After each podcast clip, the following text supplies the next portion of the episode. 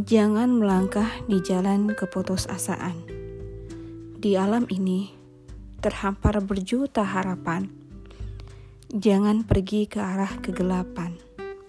Di alam ini terdapat banyak cahaya.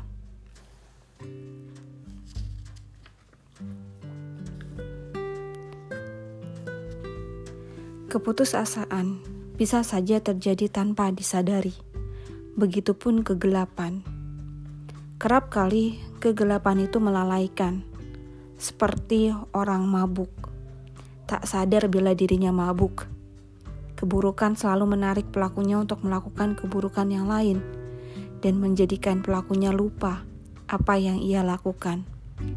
Perhatikanlah firman Allah Subhanahu wa taala dalam surat As-Saff ayat 5. Yang artinya maka ketika mereka berpaling dari kebenaran, Allah memalingkan hati mereka dari kebenaran. Tapi jangan lupa, prinsip itu juga berlaku untuk kebaikan. Kebaikan selalu mendorong pelakunya untuk melakukan kebaikan yang lain, sehingga menjadikan pelakunya selalu bersemangat untuk melakukan kebaikan demi kebaikan. Jika engkau melihat seseorang melakukan keburukan, ketahuilah bahwa keburukan itu mempunyai saudara-saudara keburukan yang lain. Dan jika engkau melihatnya melakukan kebaikan, maka ketahuilah kebaikan itu akan mempunyai saudara-saudara kebaikan yang lain. Iman dalam hati kita ibarat pelita. Bila cahayanya meredup, berarti kita akan larut dalam gelap dan kehilangan petunjuk dalam menjalani kehidupan dan semakin cahayanya menyala, berarti kita semakin bisa melihat segala sesuatu di hadapan kita dengan jelas.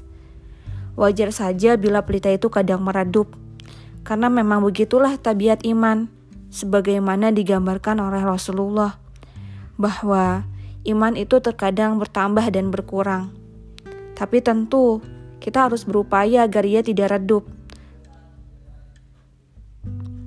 bahkan sampai padam.